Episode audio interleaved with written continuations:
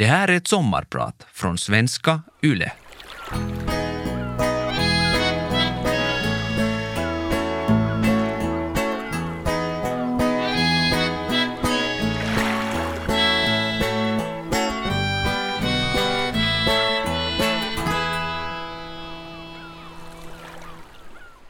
Under sommarlovet innan högstadiet började hade stressen tryckt på. Hur skulle jag klara av stora, stygga högstadiet? Jag som inte ens klarade av att säga stäng dörren utan att mitt talfel blev alldeles för uppenbart. Jag kunde ju inte ens säga mitt namn rätt. Ända sedan jag började tala hade jag haft ett R-fel. Vad roligt att jag då fick ett förnamn och ett efternamn som innehåller totalt fyra R. Ett ställe i efternamnet med dubbel-R och alla R dessutom direkt efter varsin vokal så att det blir lite extra omöjligt att uttala. Martin Norrgård. Ibland fanns stunder när jag bara behövde säga något eller protestera eller tillägga, men det kändes bäst att vara tyst. Då kunde i alla fall ingen säga något elakt. Men jag var ju inget tyst och blygt barn. Jag var huvudrollsinnehavaren i de flesta lågstadieteatrar och jag var aktiv överallt. Men skammen för att inte kunna säga R fanns alltid där. Det blev ingen förbättring och en del berodde nog på lite lathet och på mina undanflykter. Jag skyllde bland annat på att jag inte hunnit få permanenta tänder där tungan ska träffa för att det där rullande ärret ska höras. Oj, vad skönt det hade varit att bo i Sverige eller få prata engelska. Martin. Men inför högstadiet bestämde jag mig för att det måste bli en förändring. Så här kan vi ju inte ha det. Så jag började träna. Ingen talterapi, utan jag tränade under stunder då jag var ensam. Stängde in mig i mitt rum och smygövade. Rr, rr. Sakta fick jag kontroll över det runda engelska ärret. Det blev bättre och bättre och efter någon vecka i högstadiet så satt det. Just i mitt fall gick det att träna bort. Jag hade tur. Även om mitt R-fel aldrig gav upphov till någon regelrätt mobbning kan vissa minnen göra lite ont ännu idag. Mest är väl harmsen att jag inte lärde mig säga R tidigare. Kanske var det här min envishet och målmedvetenhet föddes på allvar jag insåg att man inte kan sitta och vänta på att saker kommer till en och serveras på ett silverfat. Jag har alltid triggats av tanken på att vad som helst kan hända. Vill man ha något så måste man utsätta sig för prövning, ta sig i kragen och träna som en galning. Så kära lyssnare, idag kan jag stolt presentera mitt namn. Jag är Martin Norrgård. Jag är Pargasbon som blev österbottning, skidvallaren som åkte till Sverige och sen till Finland för att sen åka till Sverige igen. Jag är Vasabon som är stadsdirektör i Nykarleby. Häng med i mitt sommarprat var du än är, i Åboland, i Österbotten eller någonstans ute i stora, vida världen. Redan när jag var kring 12 år visste jag att jag ville satsa på skidåkning. Någon fysisk supertalang var jag inte, men jag hade en vinnarskalle som växte i takt med lite framgångar. Att skida var förstås lite töntigt, ingen innegrej precis, men tuff och målmedveten måste du vara för att ens ha en chans. Det finns egentligen ett enkelt recept för att nå framgång som skidåkare. Träna som fan. För som skidåkare kommer resultaten om du tränar mycket, åtminstone till en viss nivå. Vörå idrottsgymnasium var drömmen, inget snack om saken. Jag såg framför mig hur man där skulle få träna dagarna långa. Att vänta på det där beskedet från Vörå var spännande. De tog bara in fyra av vår gyllene årgång till skidåkarlinjen och jag var tack och lov en av dem.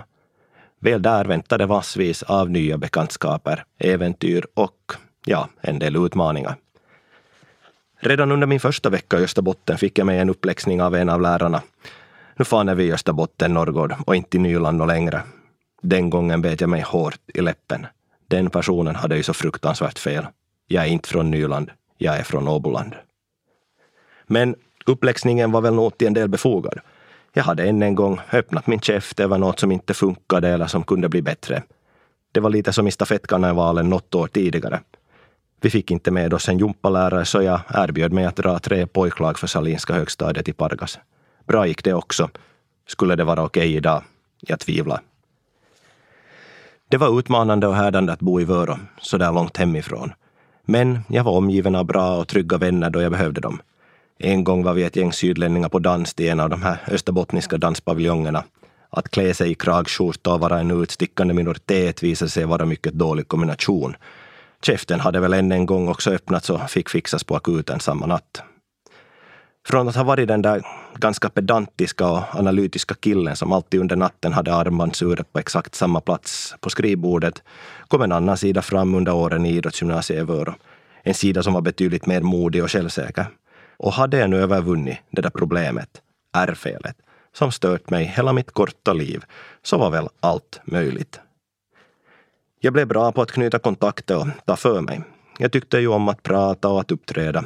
I Vörå lade jag grunden för ett stort kontaktnät som jag ännu idag har stor nytta och glädje av. Österbotten var som en orörd kaka. Bara ta för sig och njuta av vad den hade att erbjuda.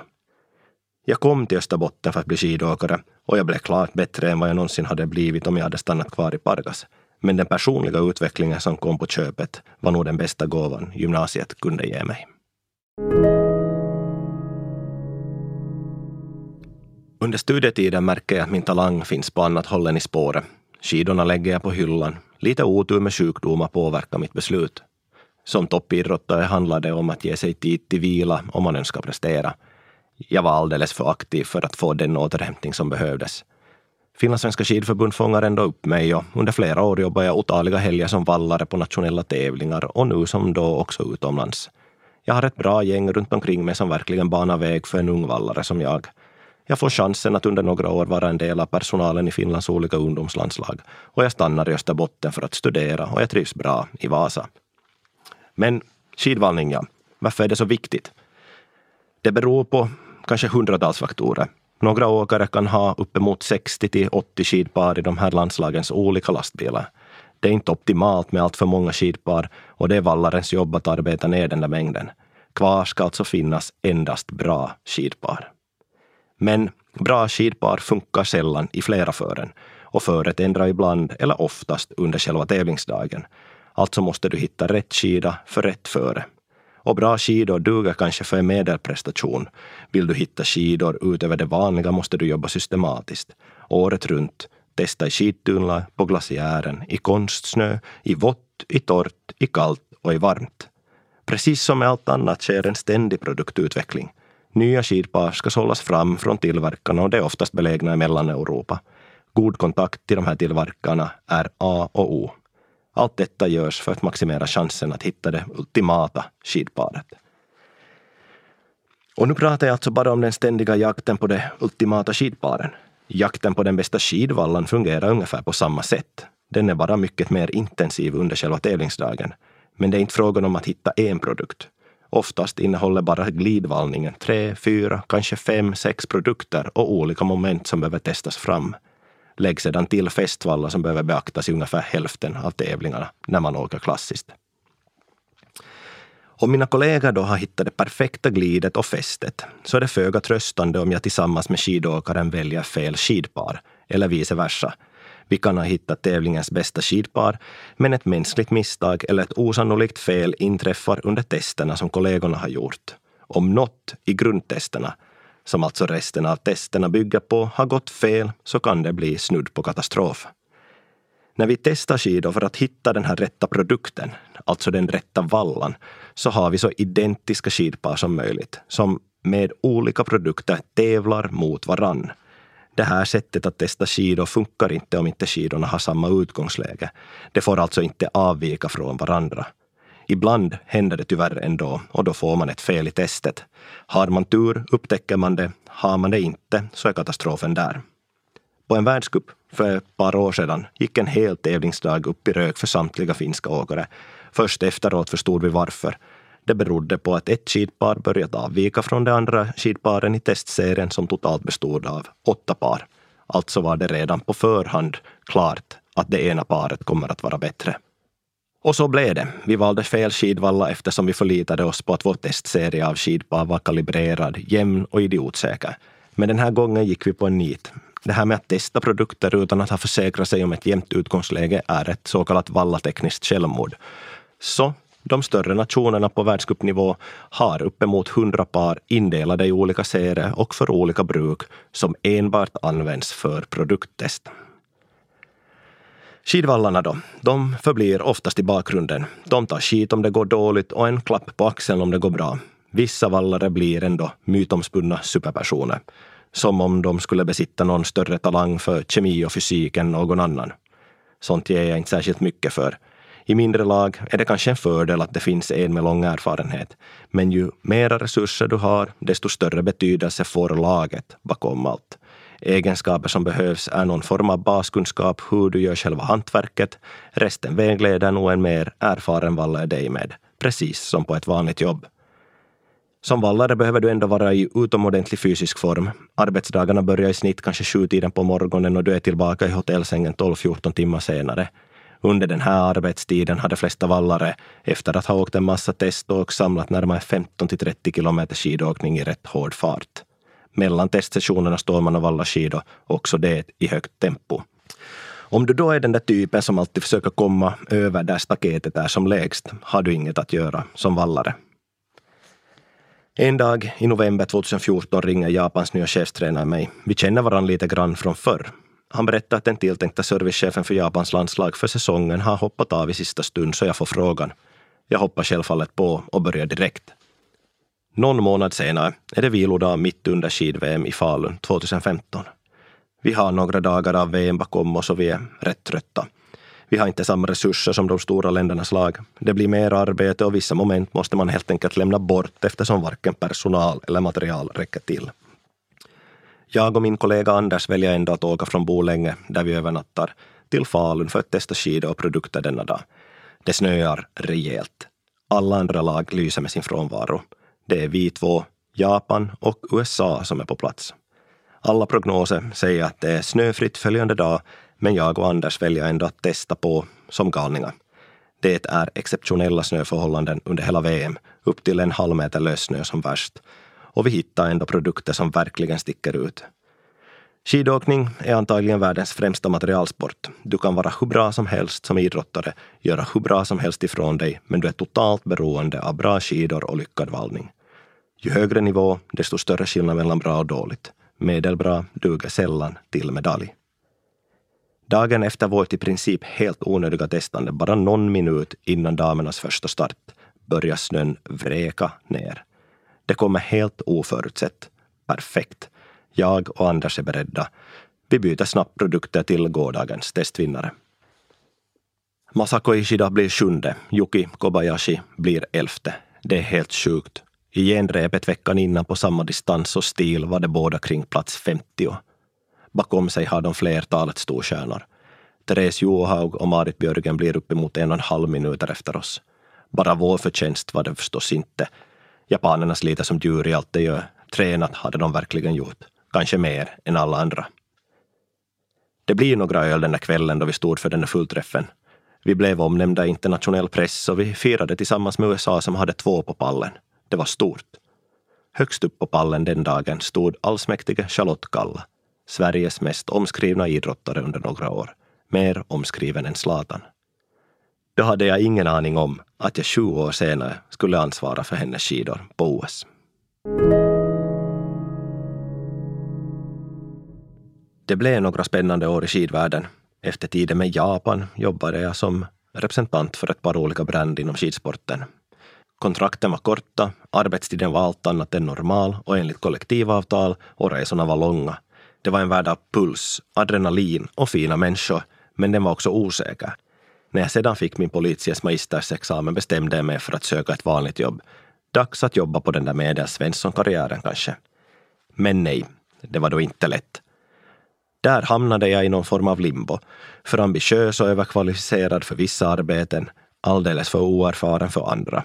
Jag kallades inte ens till intervju till flera jobb jag egentligen hade passat för.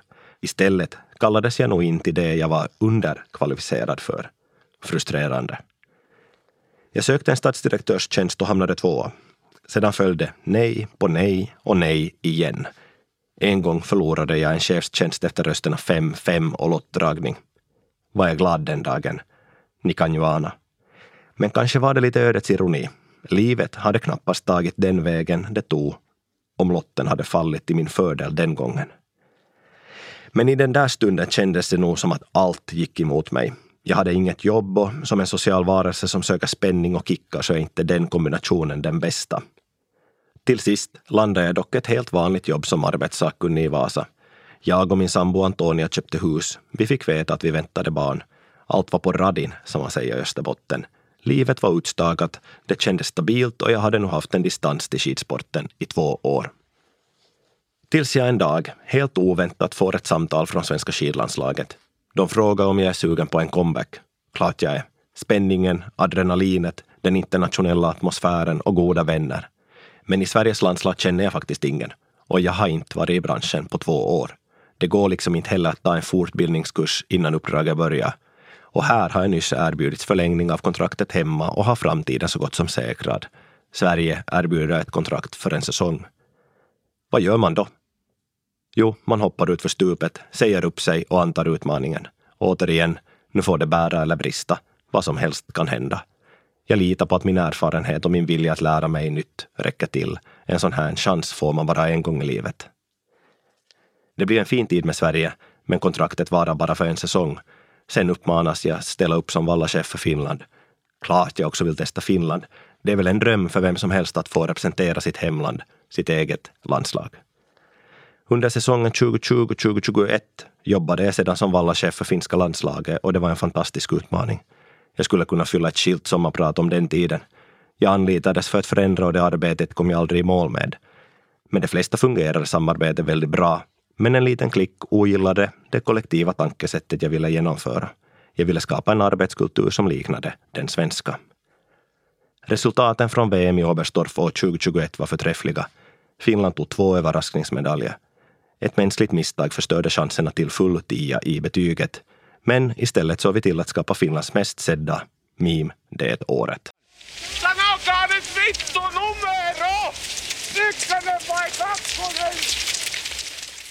Alla skidåkare den dagen skulle ha två alternativ att kunna byta till under den klassiska femmilen.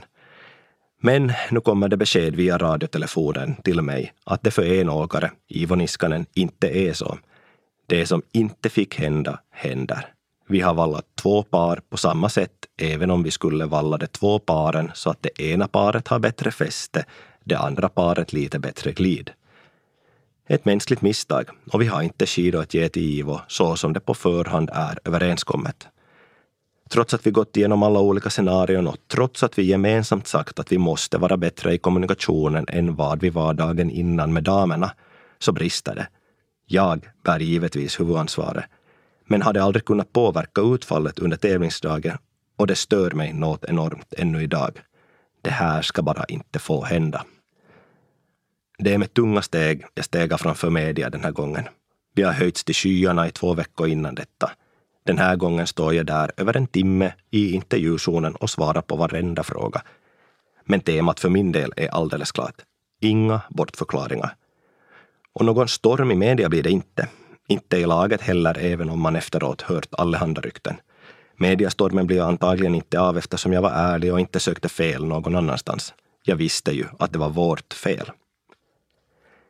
Flera önskade nog att det skulle storma. Våra framgångar verkade störa några. Jag kan lugnt säga att den finska missunnsamheten var påtaglig. Samtidigt som jag gillar fan anammat och det där hårda, sammanbitna ansiktet som jobbar stenhårt så började jag märka hur olika syn vi hade på det här med att jobba för det kollektiva. Det var inte lika självklart i Finland att behandla alla lika som det var i Sverige. Flera gånger har jag ställt mig frågan om jag kunde ha gjort något annorlunda. Och ja, det hade jag. Men då hade jag inte jobbat för det jag själv tror på, att alla får samma förutsättningar till framgång. Mitt namn är Martin Norrgård och jag är din sommarpratare idag. Idrotten är sällan så glamorös och heroisk på insidan som vi hemma i tv-soffan uppfattar den. Jag vågar säga att idrottsbranschen har stannat i det förgångna och inte uppdaterat sig i takt med det övriga samhället. Ganska ofta kan vi läsa om osakligt bemötande, trakasserier och ojämlik behandling som fått pågå i flera år. Bara de som varit på insidan har känt till tystnadskulturen. Och du är tyst eftersom det påverkar dina egna karriärsmöjligheter oavsett om du är idrottare eller personal. Det här är något som äntligen börjat luckras upp en aning tack vare många modiga som börjat berätta om osakligheter som fått pågå alldeles för länge, på alla olika nivåer, inom olika länder och förbund. Vissa har kommit längre i arbetet och där är jag säker på att det bidrar till idrottslig framgång på bredare front. Om du då ser ett fel i din arbetsgemenskap, om du då har chansen och makten att ändra på det, borde du inte göra det? Eller är det bättre att sopa problemet under mattan? Nej, jag vill att vi ska prata öppet. Jag tror toppidrotten i Finland blivit mycket bättre på det här, att bemöta idrottare och personal, oavsett nivå. Men den behöver så mycket mer. Min tid som en ledare i den mest mytomspunna finska idrottsgrenen blev kort. Kanske jag passar in bättre en annan gång. Sen när jag uppnått ålder och erfarenheten som behövs. Efter bara en säsong i Finland återvände jag till Sverige. Vi hittade ingen gemensam väg med det finska skidlandslaget. Jag trodde mer på laget än på jaget. Det var stormigt när pressmeddelandet kablades ut att jag återvände till det svenska landslaget. Telefonen gick i ett i en vecka. Den som säger att den inte bryr sig om vad media skriver ljuger. Klart man bryr sig. Det var först mycket senare som jag kollade mer noggrant om vad som skrivits. När det stormade som mest stängde jag bara av. Ville inte läsa, ville inte höra. Men till min stora överraskning hittade jag senare massvis av upplyftande kommentarer om mig. Något jag givetvis bär med mig för evigt. Och trots att jag gärna fortsatt lotsa Finland mot nya framgångar fick jag än en gång hoppa in i den svenska gemenskapen. Trygghet och fika, diskussioner och analyser, kramar och tjena tjena. Min chef i Sverige höll ett samtal med mig utifrån det valda temaordet för säsongen. Temaord. Så typiskt svenskt. Efter en stund frågade han hur det går för mig. Jag var ju speedad och lycklig tillbaka i laget där jag fick förverkliga mig själv och svarade att jag inte kan ha det bättre än med gänget här. Han avbröt mig där och sa Men Martin, hur har du det där hemma? Orkar ni med allt i familjen och hur upplever Antonia, min sambo och mamma till vår då tvååriga Aston, att du är mycket borta? Ögonöppnare. Hade jag kunnat ställa den där frågan i den finska vallaräckan? Nej. Tar jag med mig den frågan som ett ledord för fortsättningen? Ja. Ingen presterar om inte grundförutsättningarna är i skick. Och det börjar från den egna familjen och den personliga hälsan. Jag behöver nog någon som påminner mig om det ibland. Så tack för det, Antonia. Det finns i ryggmärgen för svenskarna det där. Förmågan att lyssna, diskutera och skapa god stämning. Och det var fruktansvärt skönt att få vara tillbaka i möjligheternas Sverige. Lite tidigare här i mitt prat nämnde jag att jag sökte en stadsdirektörstjänst. Jag hade också sökt ett par andra motsvarande jobb. Men det var aldrig ett utstakat mål att det är något jag ska bli. Men jag var inte heller så rädd för utmaningen och offentligheten kring det då ansökan väl är inlämnad. För är det något media i Österbotten gottar sig i är det när kommunerna söker nya chefer. Nykarleby stad sökte ny stadsdirektör under sommaren 2021 och jag hade nyss skrivit på för Sverige. Tanken att söka jobbet slog mig, men mediasynligheten några månader tidigare och lojaliteten till mitt nya uppdrag gjorde att jag viftade bort det. Ansökningstiden för stadsdirektörstjänsten förlängdes och allt fler uppmanade mig att söka. Till sist tänkte jag, ah, vad fan, klart jag ska söka. Vad som helst kan hända även där. Så till sist lämnade jag in pappren och där var jag än en gång, i media. Vad skulle nu en vallachef göra på en sådan post? Men utöver studierna hade jag ändå tio år som politiker i Vasa i bagaget. Till all lycka var processen kort och plötsligt stod jag där som nyvald stadsdirektör innan skidsäsongen ens börjat. Det stod klart för alla att jag inte började förrän jag gjort klart mitt upprör med Sverige. Och nu var det upp till bevis att jag också var gjord för annat än att valla skidor. Sist och slutligen drivs jag av samma sak oavsett vad jag arbetar med. Tävlingsinstinkten, hårt jobb, möjligheten till att skapa förändring. Och förändring behövs inom dagens offentliga sektor. Samhället runt om har redan förändrats, men speciellt den kommunala sektorn halkar efter. Det gäller löner, möjligheten till flexibilitet, personalförmåner och kanske viktigast av allt när unga idag söker jobb, möjligheten att göra skillnad. Unga idag vill förverkliga sig själva.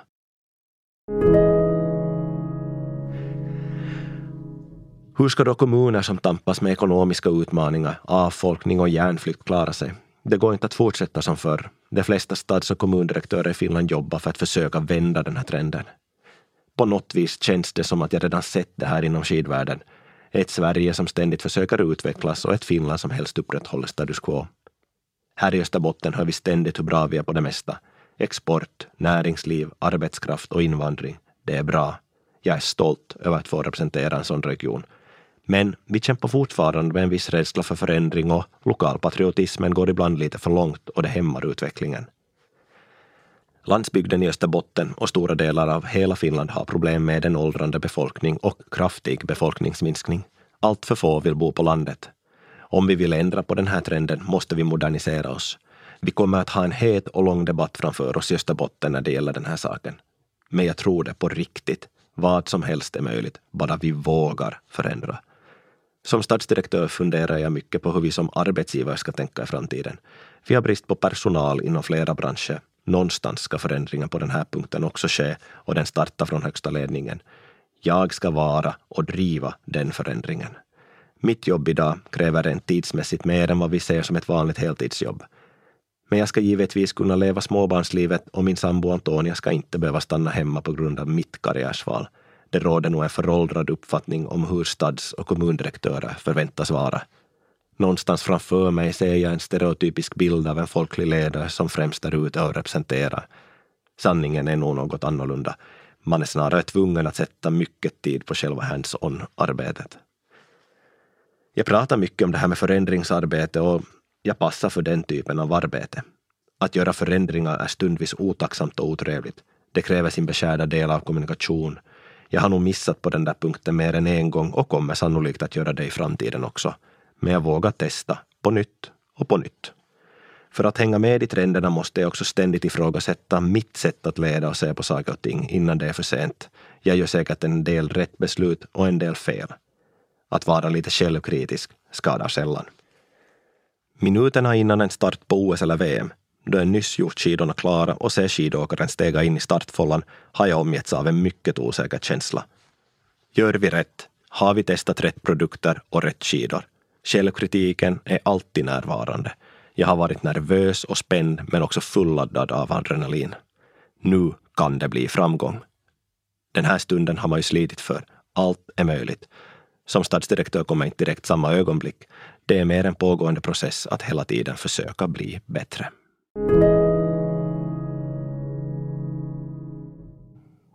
Jag sa det en gång åt mina föräldrar att jag aldrig kommer att stanna i Österbotten. Så fel jag hade. Här bor jag idag med en underbar familj bestående av Antonia, Aston tre år och Alma ett halvt år gammal.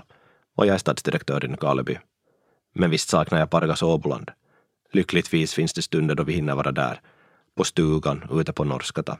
Där man vet exakt vilken sten som finns var när man kör med båten. I Österbotten är det stenar överallt. Ett ständigt problem.